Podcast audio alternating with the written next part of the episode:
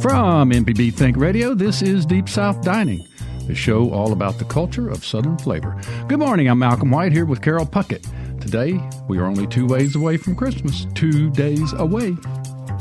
Next to Thanksgiving, Christmas dinner is another meal that usually is planned well ahead and thought out. So today, we will share some tips on how to make your holiday meal one to remember.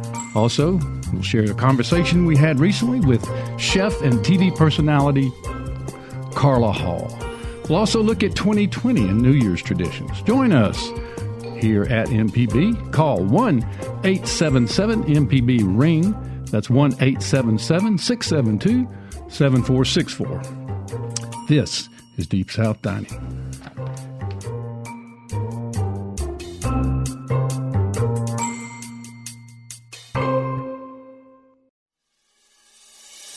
This is an MPB Think Radio podcast.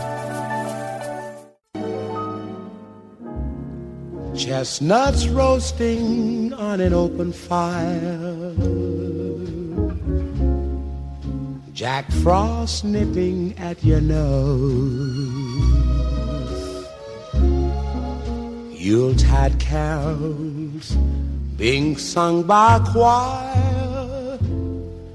And folks dressed up like Eskimos. Good morning. You're listening to a holiday version of Deep South Dining. Turkey and some Malcolm White here with my forever friend Carol Puckett. Good morning, Carol.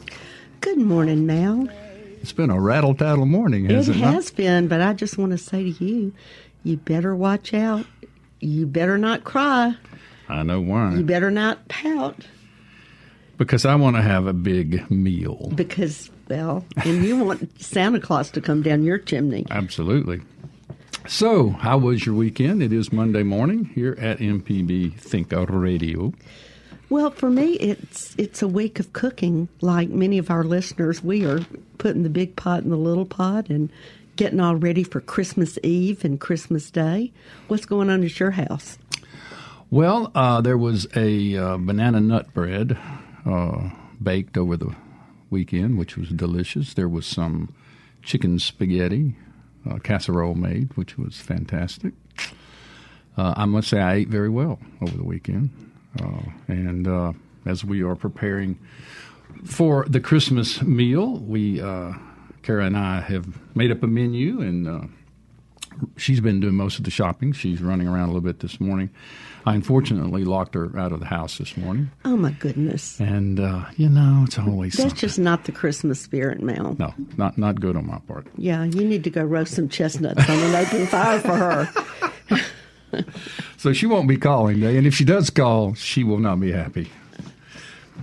So anyway, we'd love to hear from you if you want to talk about holiday, special holiday meals, Christmas, Hanukkah. You want to talk about New Year's Day, and one thing in particular, Carol, you and I were interested in is Christmas breakfast. Everybody talks about the big Oh, meal, yeah. but what about Christmas breakfast? And I sent you an email about some suggestions about different things for the breakfast.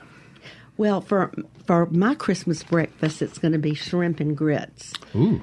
and uh, I've got all my ingredients. Um, I'm ready to roll with that, and I'm using a recipe of John Currence's from City Grocery. Big bad that I've had. Yeah, I've had squirreled away for a long time, and then today I'm spending the afternoon making artichoke lasagna.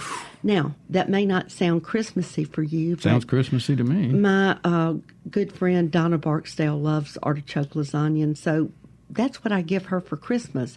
And I'm kind of starting to do that. I don't know about you, is you know, give give people food, and I want them to give it to me back. It, it it's Yeah. better than than having things at some point. Go buy something. Yeah. No, I think a, a food gift is a beautiful gift. And then I'm going out to look for a fruit cake for my mom. Aha, your mom loves the fruit cake. My mother is probably one of the few people in the world that loves a fruit cake. Well, at least in this in this world. I mean, fruit cakes are very maligned. Hmm. It's unfortunate. It's unfortunate. You know, last weekend we were recorded. Uh, we were not live. We had a, a program that we had taped earlier with Chef David Raines from the Flora Butcher. And Boy, that was an he's an interesting guy. yeah, it, fascinating stuff. Uh, I yeah. bet he's cutting some meat. Don't you know he's- Don't you he's know that shop backlogged. Is that shop is rocking and rolling. And uh, after we talked about the fact that they process individually processed deer, don't you know they're just lined up out there be, in be. Flora, Mississippi? Need an extra traffic light, right? or at least add one. All right, I'd love to uh, encourage our coast listeners to listen via the app or online at mpbonline.org because we're having a touch of transmitter issues down around the coast. So if you're in the lower sixth um, counties of the state, you might want to uh, tune in via uh, the uh, app or mpbonline.org to hear us today. Others across the state, you should be coming in loud and clear. We'd love to hear from you if you want to talk about Christmas, Hanukkah, holidays, New Year's Day, New Year's Eve. Um, we're wide open for those kind of conversations. 1 877 MPB Ring, 1 877 672 7464, or you can shoot us an email at food at mpbonline.org. So, how many folks you got coming for Christmas, Carol? Well, I, I have, I guess, 14 Christmas Eve, and then it's just going to be me and my mom on Christmas morning, and that that's nice. That's sweet. Yeah, I'm the oldest of six children, and when you multiply that out by all the grandchildren and nieces and nephews, and we did that yesterday. There were 43. Wow. So I'm kind of, you know, winding down here to just uh, shrimp and grits with my mom and. Well, that's great. So we have uh, Kara's parents coming in from Richmond, Virginia. We have my daughter, um, Zeta, and her husband Webb and the two grandchildren, Wilder and Wren, coming over. So in the afternoon, probably around two or three, we will set the table and and have a big feast uh, at our house. We're having a standing uh, rib roast oh. and uh, mashed potatoes with horseradish, uh, squash casserole, uh, and a, a really fruitful salad with fresh fruits and oranges and such. So we're very excited about that. And what is your part of the meal? Uh, to prepare, I haven't I haven't been assigned a uh, a portion. I tell you, Carol's the predominant cook in our house. I, I get over on the I know, side and do a my change. thing. I mean, I always think of you as the predominant cook, and now you've been kind of sidelined. That's fine with me. Uh, I know, I know that it's fine She, with she's you. She's a better cook than I But am. I know so many people are in their kitchens right now. I would just love to hear from somebody what's going on. And I know, you know, Hanukkah started last night, and there are um, a lot of Hanukkah kitchens going on too. There are a lot of potato latkes being prepared. the old latkes. I've read a lot on the social media about latkes this yeah, week. and I read a great story about a, uh, a a bakery. It's called the Kosher Pastry Oven in Silver Springs, outside of Washington, and they do this donut, and they sell fifteen to eighteen thousand of them during Goodness. Hanukkah, and uh, you know it, it does have a Hebrew name. I cannot pronounce it. I think it would. It's Sufganiyat. Uh, you got I know. me. I'm, I'm a Southern girl, Southern Baptist. it's good- it's a good try. It's a good. It's a We- good try. we mean an- well. Anyway, We mean well. They don't even let people pre-order anymore. They're Oh. all about being fair, and so people have to line up. And they talk about people crying in line. you know, Happy Hanukkah. like if I don't get my donuts, it's, Yeah, it's not going to happen. over. It's not Mm. going to happen. But I sure would like to hear what some other people are making this morning. Yeah, you know, it used to pretty much be the turkey dressing and sides, uh, but um, you know, I, we have branched out. We decided no turkey this year. We're going standing rib roast, which is which is great. Love that. All right. Um, so, what um, what tips do you have? You know, you've been really good uh, leading up to Thanksgiving about tips for listeners. Uh, what what to Well, what I'm going to go back back to my always my best cooking for a crowd tip, Mm-hmm. and that is today. today, Not tomorrow. two days today, before Christmas. Uh-huh. Two days before Christmas. Pull all of your your china, your place settings, and get out those post-it notes. Mm. Find the dishes that these dishes are going to go in, and go ahead and label it. You do not want chaos on Christmas morning. No. And just some other just general. Not even as a side dish. You don't want chaos. Yeah, and, and I'm going to tell you some things. Even if you are not cooking, if you are going somewhere Okay. and you are bringing something, yes. just don't walk in with the cold casserole and surprise the cook. And say, I need a space in your oven. I forgot Yes. to let you know. Yes, I mean this Right. this Bring happens all the time. Either mm-hmm. bring it warm or arrange beforehand, you know, and tell somebody it's coming. Don't just show up and throw that in Right. at you know at the last minute, and and that's that's just a a nice thing. And don't bring flowers. Is that another tip? Well, yeah, that's and that's a good tip because people think you know flowers. it- It's a beautiful gift, but Mm-hmm. in a chaos meal like Thanksgiving and Christmas, the cook who's juggling casseroles and turkeys and all this has to stop, go find a vase, you know, uh, cut the the Ah. Yeah. stems off the flower. So it's better to bring a bottle of wine, champagne, even a little potted plant. Hmm. I mean, a hostess gift is lovely, but the best uh, host and hostess gift of all is a thank you note after the meal. It's a, a lovely tradition that we need to uh, make sure we're keeping up. Good advice, Carol. We have a caller. Evelyn is calling in from Jackson. Hey, Evelyn, how are you? Hey, our family does Christmas a little differently. Please share. Tell us. My mother is from Switzerland, and in Europe, um, her father, and even today, well, her father used to get off at noon on the 24th, and today they get all of the 24th off. And the tree doesn't go up till Christmas Eve, and um, at six o'clock, the parents decorate it, and at six o'clock, the church bells ring, and the kids can come in, and uh, so forth and so on. But in terms of food, our Christmas dinner, even though it's going to be what 70 degrees in Mississippi, and this is Switzerland's go-to cold, deep cold alpine meal, mm. we have cheese fondue. And the reason Oh my goodness, that's wonderful. and part of the reason we do it is we buy it in packets. So you cut open the packet, depending upon how many people there, you may need two or three pots. And somebody stirs all the pots, and somebody uh, makes sure the bread gets into the oven. And and uh, now that we are older and need healthier options than bread, well, somebody has to steam some broccoli or something like that. And the salad's made ahead of time, and that's it. That's pretty simple. I, is, I would and it love to come to your house. That sounds wonderful. and it's so simple. It's you know, at some point uh, when the kids were little, they'd be playing with their toys, and we didn't want to interrupt them saying, "Open the next gift, open the next gift," Right. you know, because you want them to appreciate what they've got, you know. And so we just let them play, and we'd go in the kitchen, and we'd start this meal, and we'd eat, and then we'd eat, and then we'd go open more presents again.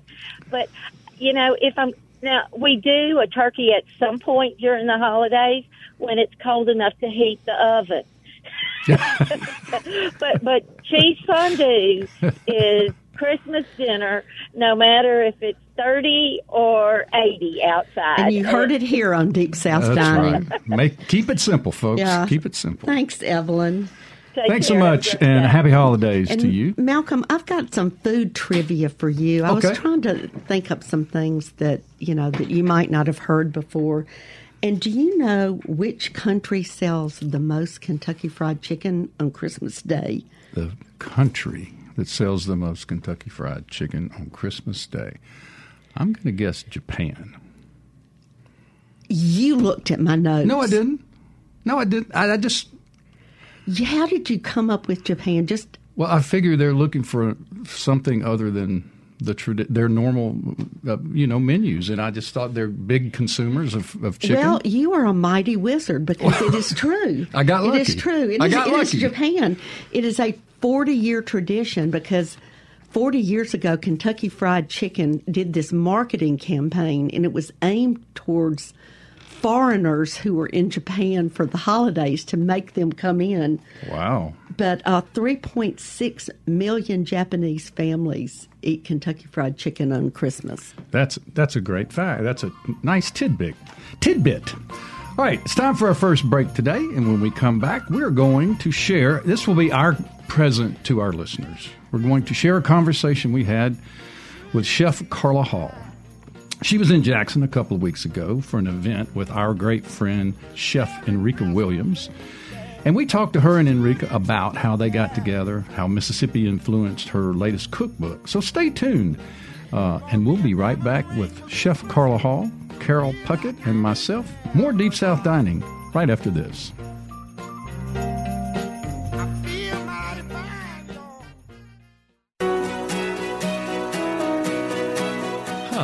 Dr. Jimmy Stewart, professor of internal medicine and pediatrics at the University of Mississippi Medical Center. On the original Southern Remedy, we answer questions about all aspects of your health and share some of the latest medical information in the news. You can listen to the show on Wednesdays at 11 on MPB Think Radio, or you can subscribe to the podcast by searching for Southern Remedy on your preferred podcasting app.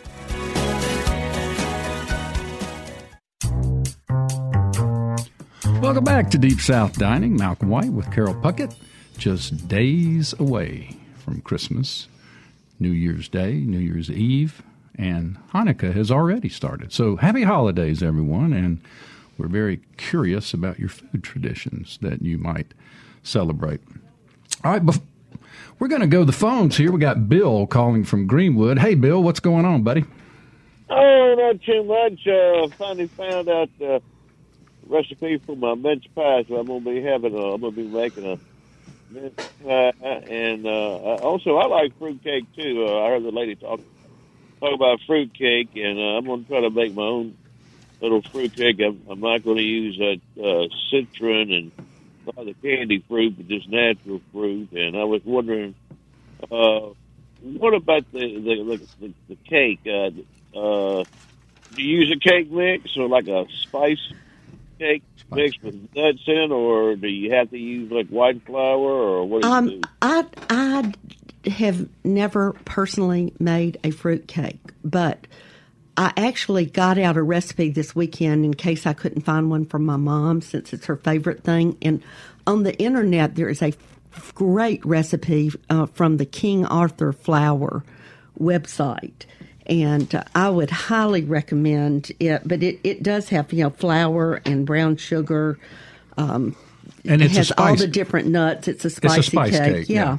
And one thing I would say, Bill, just be careful with the fresh fruit. I think it's a great idea, but remember it has a lot of water in it that the, uh, the dried dry- fruits do not have. So dried you may end up with a soggy cake if you don't compensate for that. Uh, yeah, like I I was going to stick with the dried fruit. I I thought about using, but yeah, you know, I, I figured it'd be too watery. Yeah.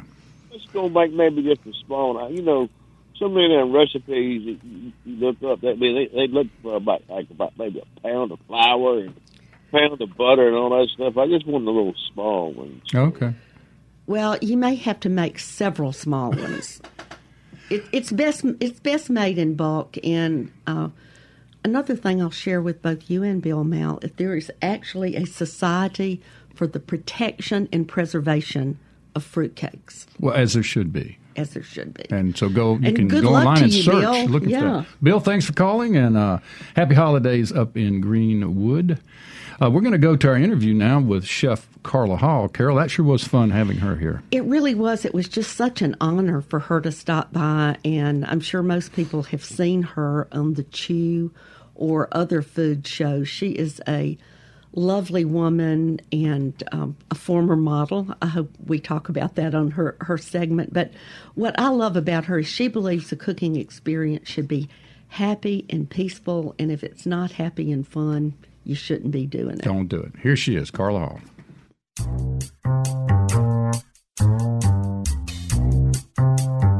You're listening to Deep South Dining. I'm Malcolm White here with my wonderful co host, Carol Puckett. Today we are joined by a very special guest, Chef Carla Hall.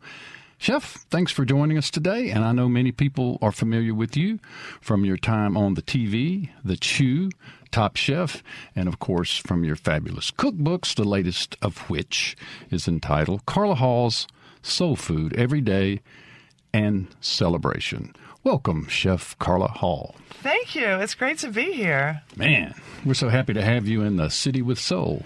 Yes, I've, I, soul is everywhere. I, there was a spa, a soul spa. There's souls on everything. And I, And have you had soul food since you've been here? oh, I've only I haven't even been here 24 hours, and yes, I have. If you haven't had a pig ear, Oh, then wait, you're that's way behind the curve. That's Saturday. Okay. Okay, Also good. in the studio with us, Chef Enrika oh. Hello, hello. Williams, who has um, a great friend of this show, has uh, been our guest many times, and you two are here working on a project together. You're friends, Mm-hmm. and uh, I know our listeners would love to hear a little bit about that. Um, so Carl and I met actually at a dinner that we did at the Salamander Resort a few years ago um, for St. Jude raising money. Uh huh. And um, And where's the Salamander Resort? it is outside of Washington D.C.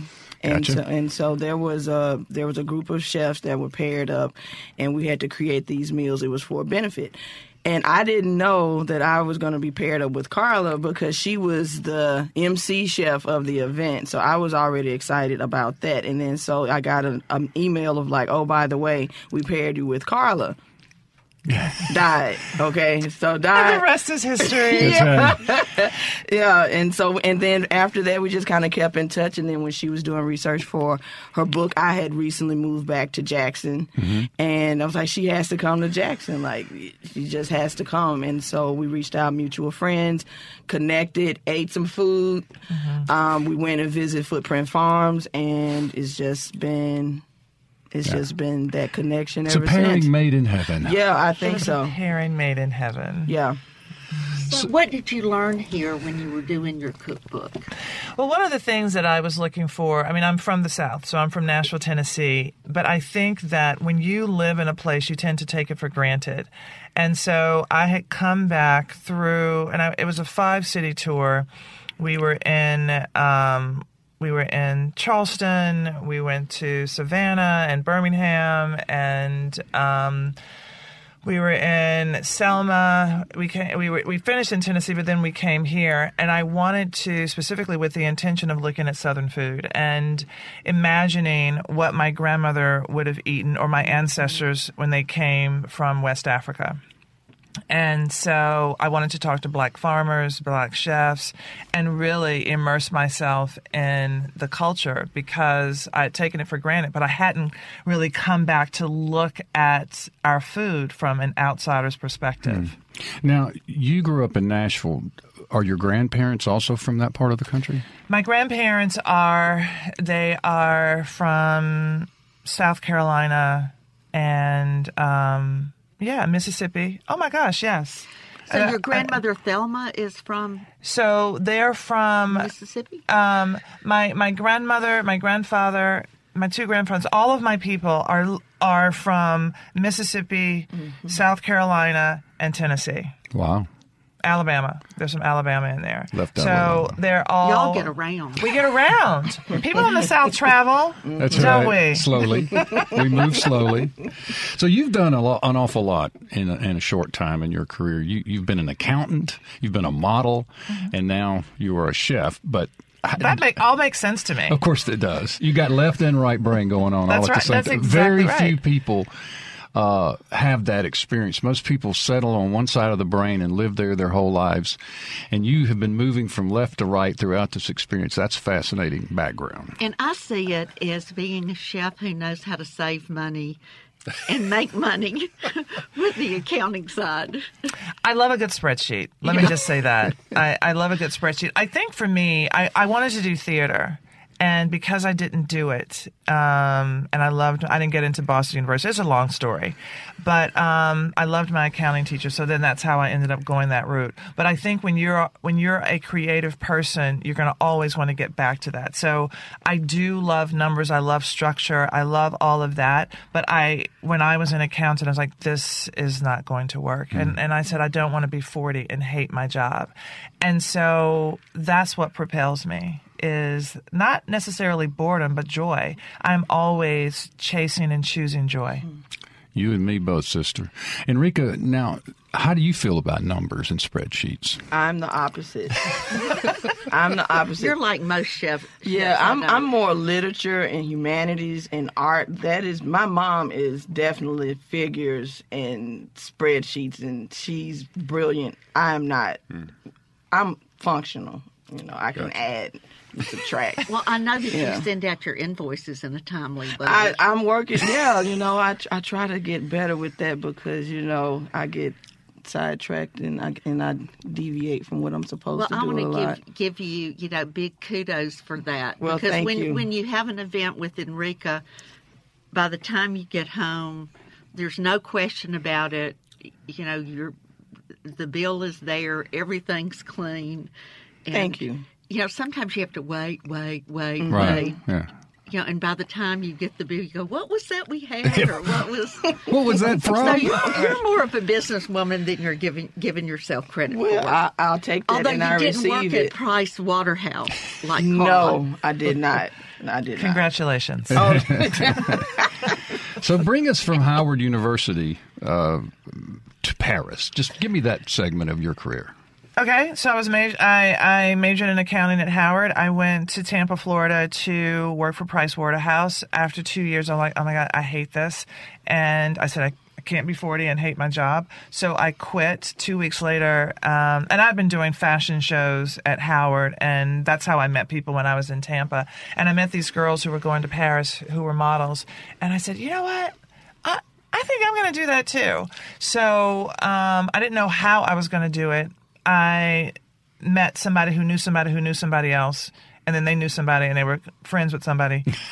and I got a telephone number, and I had that one telephone number, and it was a girl who was from um, who was from New Jersey, Newark. Rosalind Johnson, and that was the telephone number that I had when I went to Paris. But I didn't call her yet. I got there, I got a pensione, and my mother let me go, and I was just like, you know, I was just hanging out. And um, after about a week, I called her, and we started, um, you know, just doing the model thing, and I got an agency, and that's kind of how it went. It's not a real sexy story. it sounds sexy. Oh, come on now. That sounds sexy. A girl You look Paris. sexy in, in the model shots I've Yeah. seen. Yeah. Well, you know, you're supposed to. Yeah. right, but not every pu- everybody pulls it off. And You're right, you're I, I supposed think I to. saw a segment of the Wendy Williams show you did one time, and you had on like not thigh high, but you had on some I really have thigh highs. I have a few of yeah, those. thigh, thigh highs, but you did a perfect model's turn. Yeah, on, you I know, on the danced. show, showing off your boots, and um, Oh, you're you you flatter. can tell, yeah, you can tell there was there was some good model training there. You know, I just want to say to all of the listeners out there, and you probably don't talk about this on on your show, but the the key to wearing heels is to pull up mm. in your core because that is the key to looking good in those heels. Hmm. I just want to, you Now, know, could I pull up my core? You can you, even in your sneakers or whatever your your dress shoes. Yes, Great. You know, when you're doing that high heel race, yes. Okay. Well, this is good Gives me something to information work on. because this show is uh, is about culture as well as food, and I think that would certainly fall under a great cultural tip. So, how did you get into the food world as we know it? Well, what I realized, and this is all in looking back, what I realized that the Sunday suppers that my grandmother made um, in Lebanon, Tennessee, which is about 30 miles outside Yeah. of Nashville, I that was part of my childhood and growing up. And so when I went to France, the models would get together at this woman's house. Her name was Elaine Evans, and she was from Memphis, Tennessee, and she would do these Sunday suppers for the models. And it reminded me of home. And so, but I realized I didn't know how to cook because all the girls were like, oh, my mother makes macaroni and cheese like this. Well, mine makes it like this. And I was like, I have no idea. And so I started buying cookbooks and and that was really the way that I got involved in cooking and it was a way to say thank you for the people who allowed me to couch surf. Yeah. It's interesting that, you know, being a model in Paris must require a certain regiment of eating and not eating and dieting and taking care and fitness and all this, that you somehow moved out of that world right into the soul food, lay it on the plate, let's get real. Well, a lot of it was that. It was, you know, trying to maintain a physique, but it was also being homesick because we were in another country. And so I never ate Oreos. I hated Oreos. But when I was in France, when I was in Paris, I craved Oreos. I craved things from home. And and Oreos were expensive at the time. They were ten dollars a bag. So to go to a market and have macaroni and cheese, and we would have uh, buffalo wings, and we would l- go in early to get the turnip tops that have turnip greens because they, they would throw them away. So it really was this time of coming together and i realized not only there did i crave that but i also craved um, when i was doing top chef that's why i did that homey food because i i needed comfort something to calm me down and something to connect me and ground me and it really was the food Well, your chef training is also classical. You went to, did you go to Academy de Cuisine? Yes, I went to l'Académie des Cuisine, which was a French um, cooking school in Gaithersburg, Maryland, outside of DC, and um, and so now I just use those techniques to make the food. And I think that if you look at a lot of chefs, not even you know Southern chefs, but coming back home to your culture when there is a lot more connection to the food the food actually tastes better because you're mm-hmm. not cooking with your head, you're cooking with your heart. And that's what Enrika and I talk a lot about. And it really is getting back to that heart. Uh, that was one of the things that Malcolm and I were talking about before before you came. We could understand the connection between the two of you because you talk about that we should be calm and happy in the kitchen, and uh, Enrika really exhibits those traits. You're a happy cook and stay cool, so I, I can see that y'all would. Um, Now you're laughing, Enrika, but you are. It's it's it's it's actually a blush. So yeah. Well, I always say if you're not in a good mood, the only thing mm-hmm. that you should make is a Reservation. restaurant reservation. Correct. yes. Yeah, I think we recently had a guest on who who was talking about his cooking, and he some, we asked about his wife's cooking, and he said his wife did one thing really well. One dish, and I'm sitting here thinking this is going to be this great dish. And he says she makes a great reservation. Yeah, this was Sean Brock from Nashville that Right, we were, right. that, yeah, that we were That talking guy. about another Nash, guy. Nashville guy. But you know, there is something to making great reservations and going online and figuring out how to choose from all of these restaurants. Right. There is something to that. And um, if ever I look at the the comments and someone says interesting, I don't go there. Interesting is not a draw for me. It's like it's like a nice. I wouldn't go back. Well, because I mean, I think some people actually look for interesting. I think Okay. Mm-hmm. some people want people to take ingredients and, and and and mark them up and you know and do all these interesting things to them. I don't want that. I really want some emotional connection. If it is, and even delicious isn't a good word because what does that mean? Yeah. You know, it doesn't really mean anything. I need some more descriptive words. So if they say, I didn't particularly like this restaurant, but they uh, had an awesome staff or a, an amazing dish that just didn't suit my fancy, that that's a, a better review for you. It's a better review for me. I think if somebody talks about um, the textures in the food and variety and freshness and the ambiance and the staff, I mean, it's everything when you mm-hmm. go to a restaurant. It's not just the food. But if, if enough people say, oh my gosh, I will come back here next week. Yep.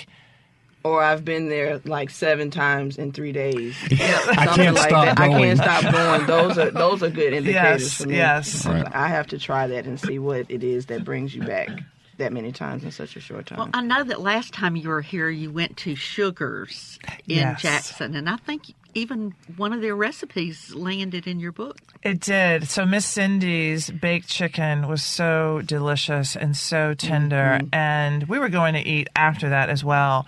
But it, is fall off the bone, and her food is light but soulful and delicious. And I think it's a misnomer when people think that our food has to be heavy and, covered drown- in gravy right? Covered in gravy and pork everywhere.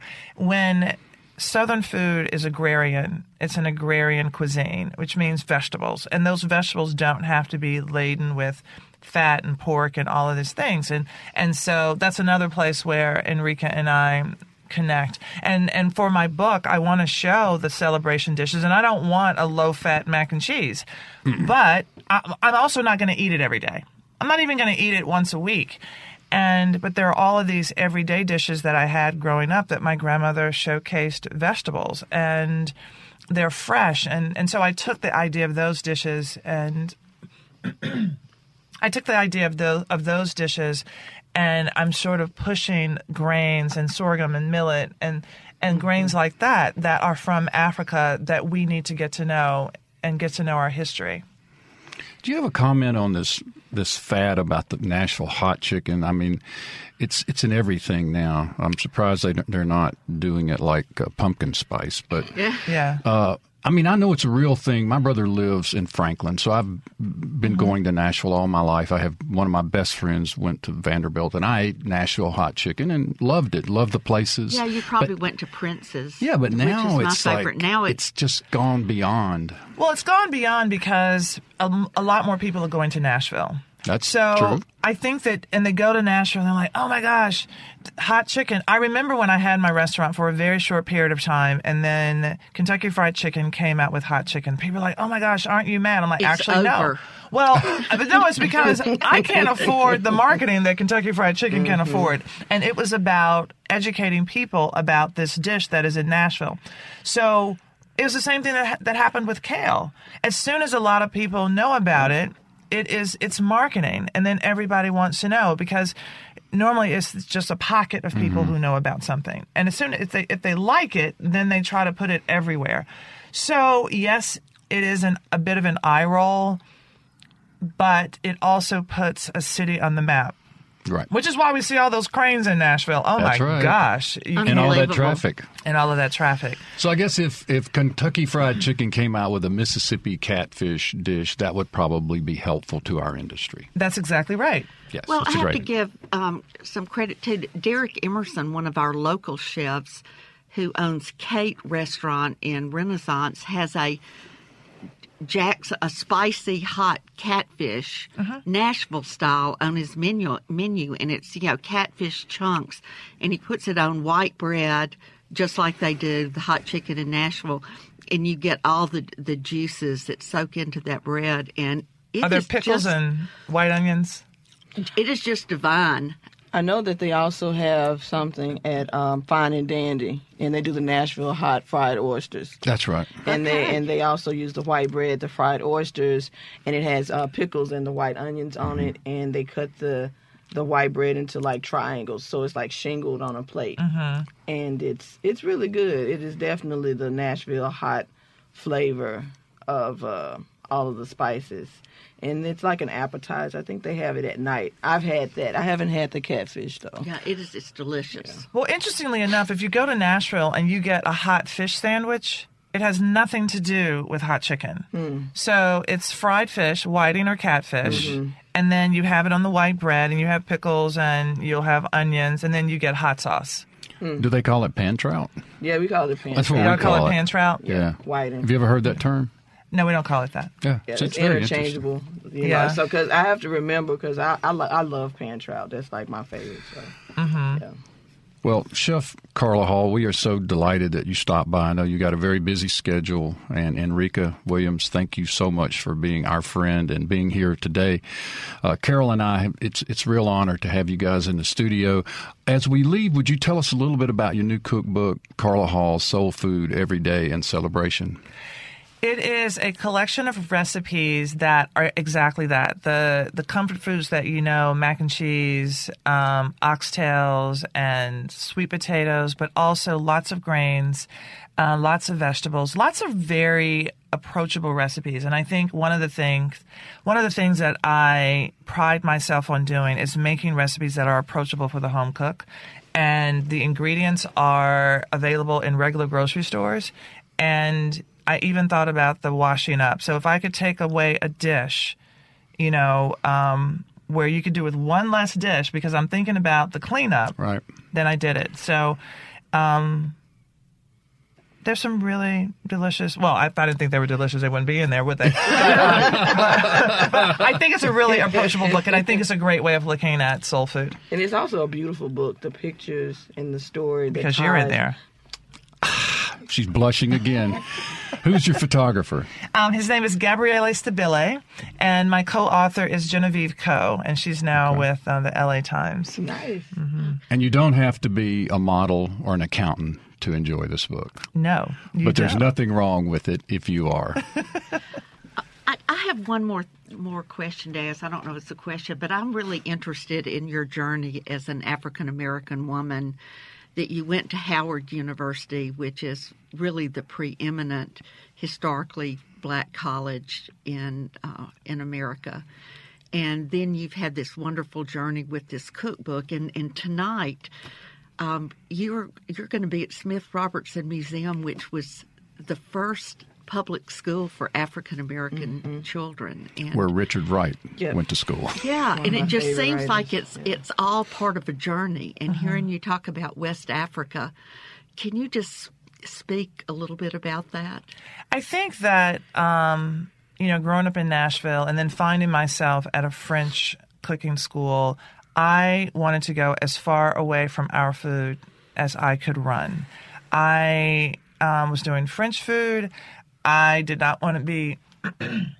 I did not want to be considered a black chef who did soul food.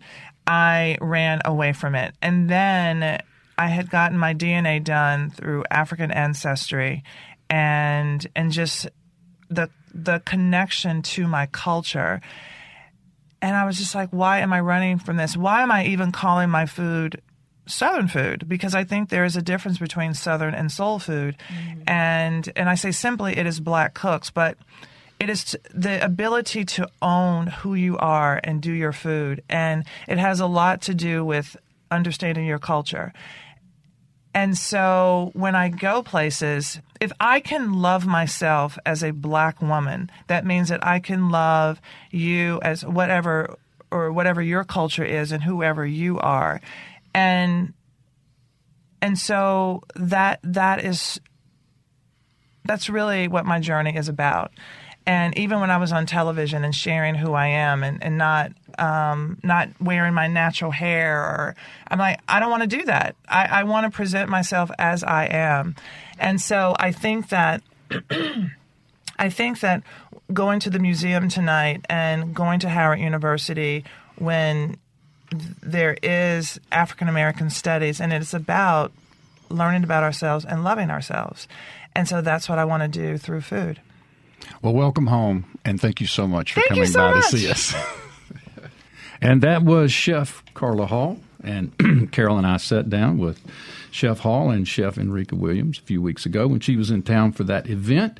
If you missed any part of the interview, you can listen again. The entire show today will be podcast later all right, it's time for our last break. And remember, it's our last show of 2019. So if you want to talk about Christmas, Hanukkah, New Year's, New Year's Eve, or Christmas breakfast, please give us a call 1 877 MPB Ring. That's 1 877 672 7464. We are back live right here on MPB Think Radio. This is Deep South Dining. We're here tonight, and that's enough. Simply having a wonderful Christmas time. Simply having a wonderful Christmas time. The party's on. The feeling's. What are the top 10 ways to listen to MPB Think Radio? Number 10, the iHeartRadio app. Number 9, TuneIn Radio. Number 8, Amazon Alexa. Number 7, Google Home. Number 6, Deezer. What's a Deezer? Number 5, Spotify. Number 4, Stitcher. Number 3, YouTube. To listen to a radio station? Yeah, all the kids do that now. Number 2, Apple. And the number one way to listen to MPB Think Radio? The MPB Public Media app, free in the iTunes and Google Play Store. What about just over the radio in the car? Yeah, you can do that too. Welcome back to Deep South Dining. I'm here, Malcolm White, with Carol Puckett. Carol, welcome back. It's almost Christmas. It is, and the weather outside is frightful, but I'm going home to my fire this morning and make artichoke lasagna. How about you? Well, I've got a few more errands to run, some things to pick up, and then we just hunker down. Um, as I said, we have guests coming on Christmas Day. We're so excited to, to gather family around really a very historic uh, table at our house. Uh, Kara was able to get her great great grandparents uh, dining room table from Northern Virginia. They are Chesapeake Bay people. They live up in the northern neck, and somehow or another we were able to secure this old beautiful table. And you've eaten at this table. I have eaten. Uh, it was a great honor to eat there. Was there not a U-Haul involved? There was Lots of twisted U-Haul turns coming and getting that the big Smoky old Mountains. at that, and then getting it into our home. So, so anyway, you know, Christmas is a time for tradition and memory, and and we we love to uh, look back and remember great things that happened. And I was digging through some papers in my office the other day, and I found my menu card from Christmas 2003, and. The reason I have a Christmas uh, menu card is because of our great friend Willie Morris. He used to make a menu card for almost every occasion and every dinner that he and Joanne hosted. He would always come up with a menu, give the menu items clever names, draw it up on a big poster board, and have it posted as you came in to their home. And uh, each was served uh, as it was listed on the card. You have attended a few of these meals. Yes, yes. Um, I, the names were wonderful. I remember eggplant Eudora. Ah, yes. All right. So here is my mimicking Willie Morris for my Christmas 2003 dinner. We started with Mal's deviled eggs, named after my daughter who loves deviled eggs, followed by grilled asparagus Willie, a tip to Willie Morris, of course. Then lemon duck, and then I added Daffy. So roasted lemon Daffy duck. Stuffing Carolina Merle. Snap beans Redneckin. Sweet roots Wiggins. Barbecued pork ribs Dixie Doo. Cornish Mother Hen. Cranberry relish Gran, after the great Gran Zita, who uh, was long at Hal and Mal's. Then red and green velvet cake, followed by rumatum cake, which was a rum cake, and that was our menu in 2003. So very clever. So if you're looking Ho, for ho, a, ho. if you're looking for a new tradition, make yourself a menu card Well, I love with menu place cards. Place what place cards? Willie always had place cards. He did. He did indeed. But um, I, I love menu cards. I do it often. I I do it. I get them sometimes printed like at Sir Speedy or Kinko's, especially when you've gone to a lot of trouble on, Mhm. on a meal. I mean, the guests are really uh, appreciate it. It's it's for them really t- to understand all the dishes and things that went into it. It, it's a lovely touch. So if you Whether it's wanna- on a uh, index card, a Right. post-it note, right or written in a lovely uh, Yeah. pre Or like Willie, it was piece. really a white poster board Right. and a red or black magic marker. All right, we've got a caller. We got Brandon calling from outside Tupelo up in the Northeast Hills. Hello, Brandon. Hi there. How are you, sir? Uh, I'm doing well. My sister and I are uh, just uh, we're on a road trip and uh, tuned into your station, and it's so refreshing to hear about uh, different Christmas traditions in uh in, in the South. And love your show. Wanted to share. We're from Arizona, and we're uh, my sister's in the process of relocating to the South. Oh. And one of the things we did as uh, you know in the Southwest Arizona area is uh, we used to make tamales from our grandmother's recipe. So that was a big Christmas uh, tradition, and uh, a lot of work goes into it. It's a multi-day process, spreading masa onto corn husks and pressure cooking and roasting the vegetables. So red chili, yep, and all that stuff. So just wanted to share that as a Christmas tradition with you guys. That is terrific. You know, Carol and I have done a, a show, an entire show on tamales. You know, Two shows two shows, on tamales. You know, for some, well, there is not some reason. For a real reason, we have tamales in our neck of the woods. You know, Mississippi has a great tamale tradition, primarily out of the Mississippi Delta. And so, while it may not have made its way to the Christmas table yet, we appreciate that out in uh, your part of the woods that tamales are a trad- tradition. Can you share kind of your recipe uh, for how y'all make them? You know, that's a good thing. I'm gonna. I, I, the- uh, my my sense of how we basically the recipe. You know, we used a lot of pork, uh, Yeah. shredded pork, red chili. Um, very, pretty, I can hear sister p- uh, pushing that red sis- chili. sisters chiming in there. She, she's chiming in with the red chili for sure. Uh, and then, uh, you know, I would say, uh, I think, you know, it wasn't it wasn't super complicated. My our mother used to. So my mother is uh, Irish Catholic, and and my father was uh, Hispanic, and so she actually got better at making the the tamales than anyone else. And she actually had a tamale company for a while. So for me, as the youngest kid, I remember just spreading the masa, which was the most painstaking job that you got stuck with as a little kid. Ugh, yes. You know, you would have to put a spoon in an ice cube to kind of get it so you could spread it easier. Um, but it's the thing that I love most about it as a Christmas tradition is that it's the kind of activity where everyone gets involved. Uh, it made me think. What made me think of it was the woman who called in earlier talking about the fondue, uh, where everyone kind of has a job to do. Right. Um, you know, and that's you know, for me, that's what the holidays are really about: getting together with good friends and family, and really just enjoying enjoying cooking together. So, Well, we really appreciate you taking the time to call and encourage you to go on the MPB website and listen to our two tamale shows. I think you would find them interesting. And we welcome your sister to the Deep South. Yeah. And wish you safe travels over the holidays. Yeah, happy holidays, and thanks a million for giving us Merry a call. Merry Christmas to you guys. Merry Christmas to you. Anybody who has access to a phone can dial us up, 1 877 672 7464. Carol, um, on the break, while we were listening to Carla Hall, uh, the interview, you were telling me about some. Um, Gingerbread stuff that was fascinating to me. Some some statistics on the great well, gingerbread you know, house, which do I, have love- one at my house. Yeah, I love food history, but um, ginger was first used in baking actually in ancient Greece, but the Oh. gingerbread itself was um, became popular in the 1600s. And Nuremberg, Germany, is known as the gingerbread capital of the world Goodness. And they had guilds of bakers who created art pieces and elaborate designs.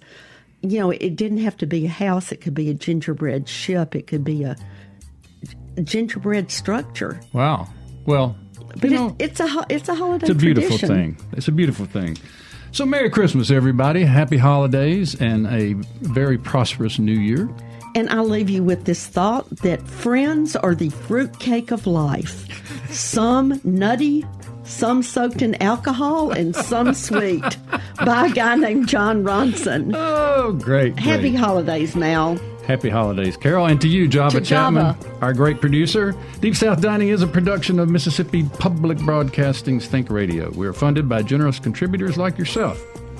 Our show is produced by the one and only Jolly Java Chapman. Our screener, well, I don't know who our screener was today. For co- for my co-host Carol Puckett and myself, stay tuned now for what's happening. It's called Now You're Talking.